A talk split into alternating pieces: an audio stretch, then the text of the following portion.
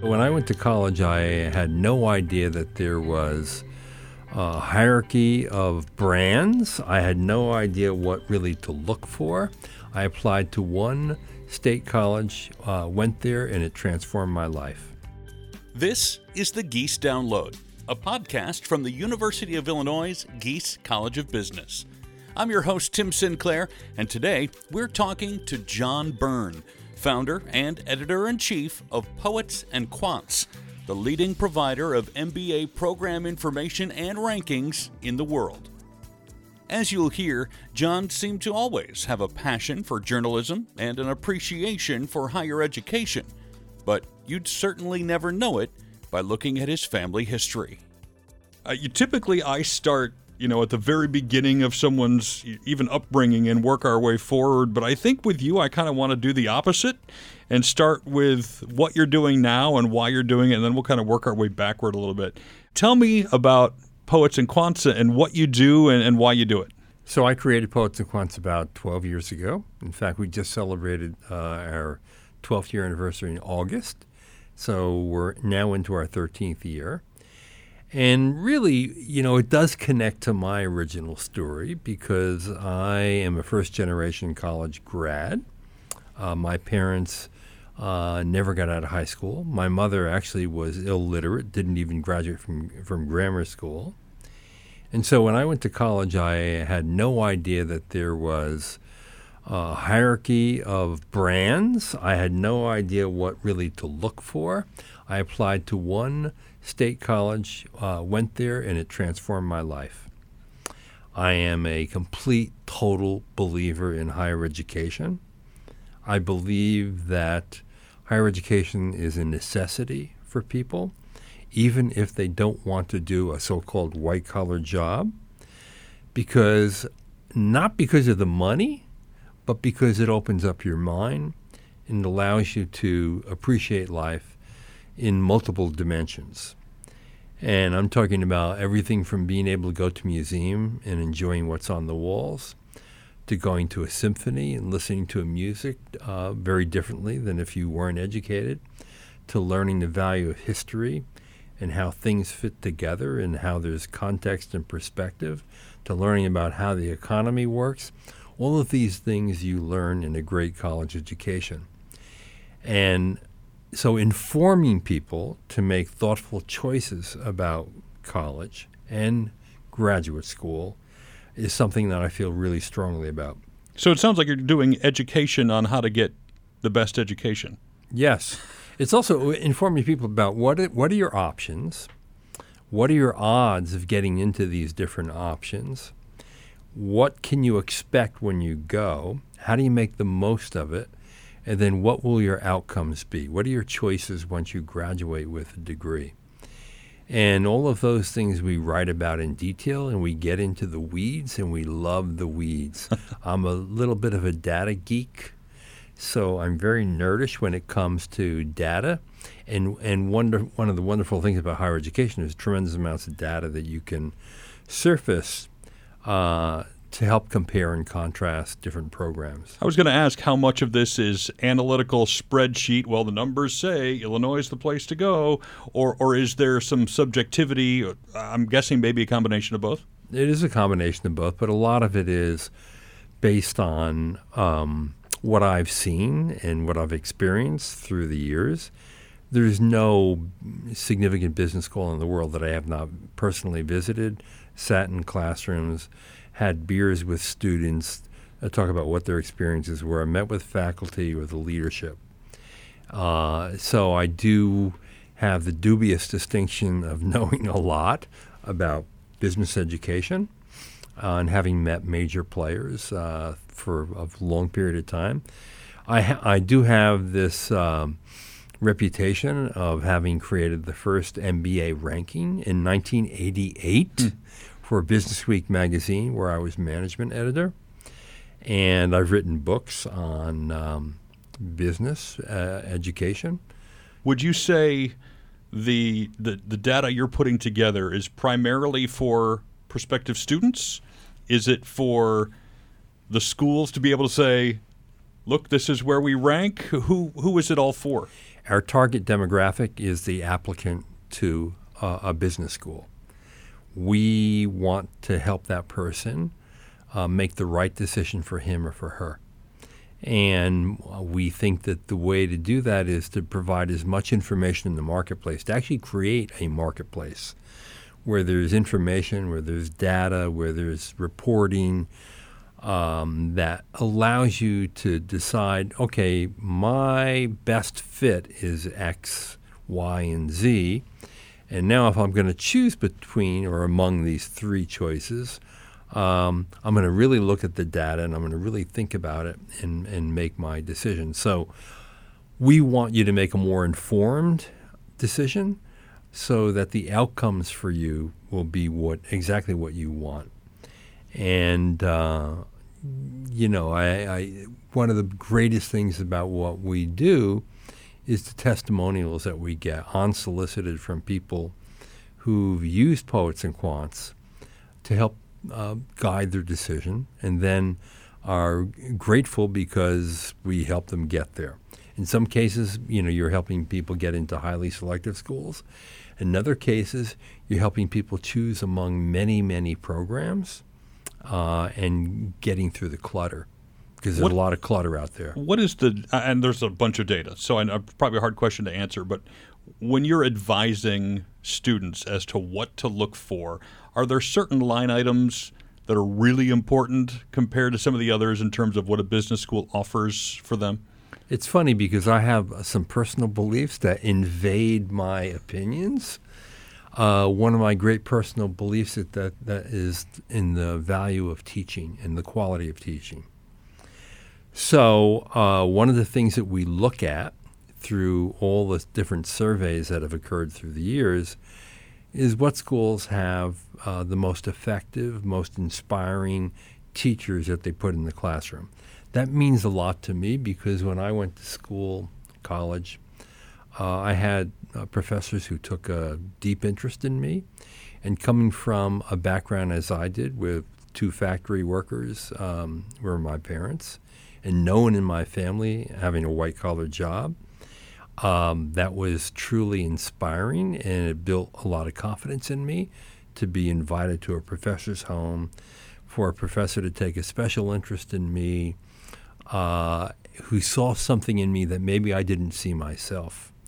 So I put place an incredibly high value on the quality of teaching in the classroom, and and it's measured because uh, there are a number of organizations that rank, uh, obviously MBA programs, and the and the ranking that I created in 1988 was the first to actually ask graduates about the quality of the education they just received, and ask them in fairly sophisticated ways to get at exactly what I'm talking about.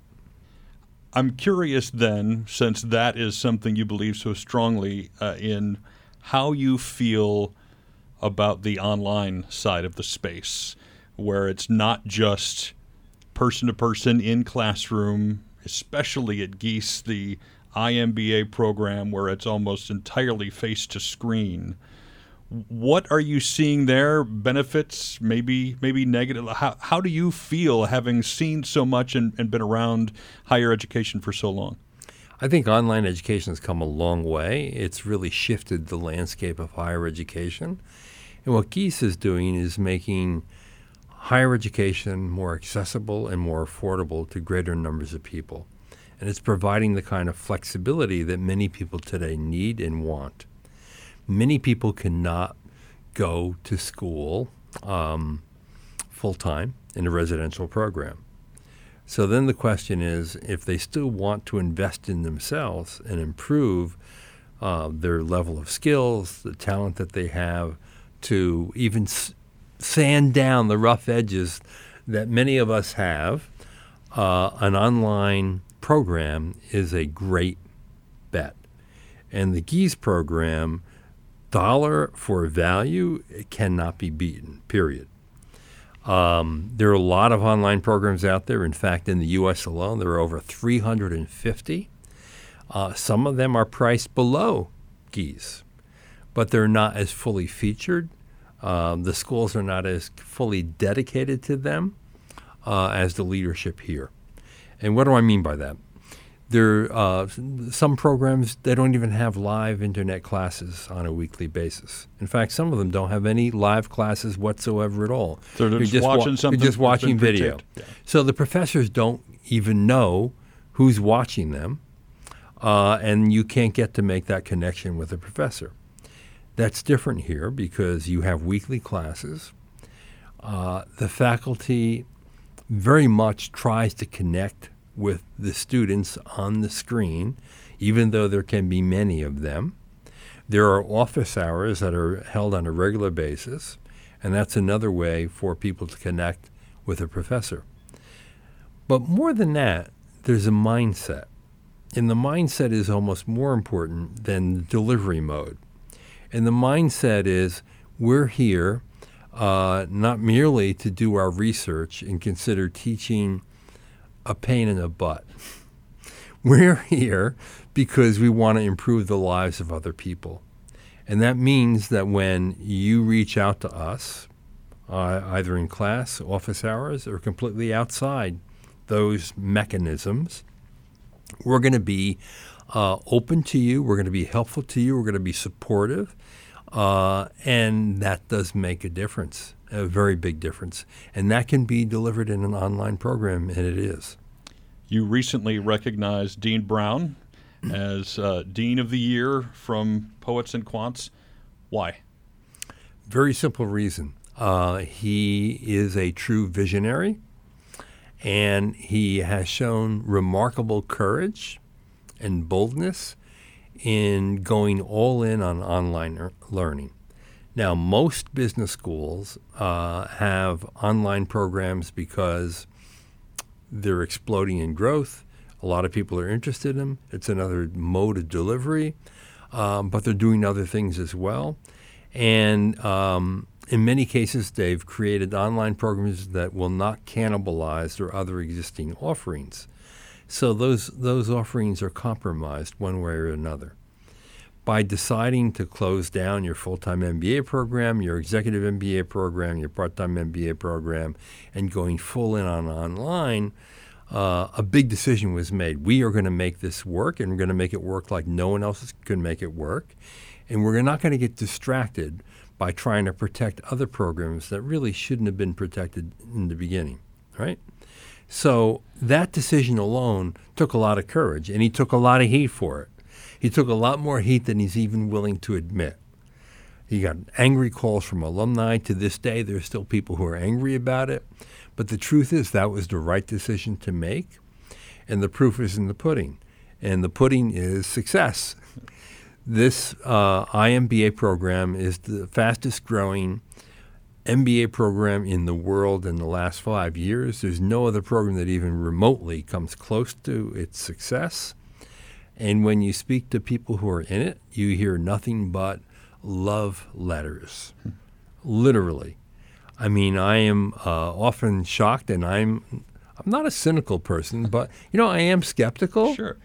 And I drill down and I, you know, what would you change about the program? Or isn't there something you really wish was different? Or don't you dislike this or that? Um, you know, uh, you'll get an occasional something, um, but not a whole lot. I mean, people who are in the program, who have graduated from it, are truly ambassadors for it. And it's interesting to sit and talk to large numbers of people, as I have. This is my third iConverge that I've come to on this campus. And with each one, I get to speak to dozens of students at a time. And uh, their endorsement, their love of the program, and the faculty's dedication to it is extraordinary. And unbeknownst to anyone at the time, it set the school up perfectly to handle the pandemic when I would assume a lot of MBA programs were being reactionary to, oh my goodness, we have to figure out a way to teach students who can't be here. True. Gies was already there. And not only there, but there in a way that was meaningful because what a lot of schools did was, is what I call remote instruction. They put their existing courses on Zoom. That is not an online course. An online course is when a professor takes out a blank sheet of paper and redesigns their course from start to finish, knowing that it's going to be taught online, and knowing that um, attention spans, um, the need for delivery of education very differently when it's online versus in person is a necessity to make sure that the learning sticks. It's also an opportunity to rethink what you've been teaching uh, and to do it better. And that's what a real online course is, and that's what the iMBA is. It's, it was a total reimagination of what an MBA curriculum should be and how it should be taught remotely. Uh, now, Jeff, Dean of the Year because he made those bold, courageous decisions to shut the other programs down. Bold because he kept knocking on the door of the university leadership here to ask for more and more resources to grow the program beyond anyone's imagination. And having been able to deliver the quality without major missteps that resulted in ugly headlines. right. That's no easy feat. Right. And he sur- he picked uh, very good people around him. He delegated to those people, including Brooke Elliott, uh, who've done a sensational job in uh, making that vision come true. We'll kind of wrap up by going way back in time. You mentioned your parents were factory workers, no higher education. What did you dream as a junior higher, high schooler, thinking that you were going to maybe go to, to college, be the first in your family? What was the plan? Wh- where did you think you were going versus where you ended up? You know, when you're that young, you don't have a plan. Quite often, that's and right. uh, and if you have a plan, you're undecided about it. Uh, if anything, I I wanted to be a rock critic, uh, and I started out in my college being a rock critic for my college weekly, and attending lots of rock shows and interviewing rock stars. Um, and I realized very quickly that that was not the way to have any kind of real impact. So. Um, I knew that you had to, you know, dig into some really interesting, provocative issues and write about them in provocative ways uh, to get people to think more deeply about what they were doing, and that's that, that's what really turned me on. And I was very lucky because I found that early in life. I found that calling in college, and was able to become editor in chief of my college paper for two full years and um, that had the greatest influence on me of all because it made me have to lead a team of 40 people, all volunteers, all college students who obviously like to have a good time. Sure. But I was very serious minded and wanted to put out a damn good newspaper that was provocative, that was compelling, that people wanted to read, and that in some ways even uh, frightened people because of the stuff that we were writing. Okay, so uh, that really turned me on. That set me on fire, and I knew that that's the life that I wanted to be a writer and to write things that just made people think more deeply about what they did. Well, I know many around here would call Dean Brown a rock star, so you didn't fall too far from where you started. he is a rock star. And I didn't even talk about the fact that he brought in one of the biggest gifts ever given to a business school in history. It was under his leadership that that happened. You're talking about this podcast, right? The gift of this podcast. Is that the one you're referring to? Larry's name on oh, this that school. one. Yes. I haven't mentioned the fact that he's raised uh, a total of $310 million in the time that he's been dean. Uh, I haven't mentioned that he's strengthened the undergraduate program here, which is one of the best in the world, uh, revising the curriculum of that program to make it up to date. That he's kept, um, not only kept up, but improved the nature of experiential learning at the school. Um, you're going to get a brand new building soon, a $100 million uh, investment in a new building with classrooms and more studios, including two TV like studios, studios that will be 40 by 40 in size. Um, the growth, the innovation, the boldness, all of those reasons why we named him Dean of the Year. Sounds like a rock star to me. Thanks, John. Thank you. Be sure to join us for the next Gies Download. In the meantime, you can learn more about the Gies College of Business at giesbusiness.illinois.edu.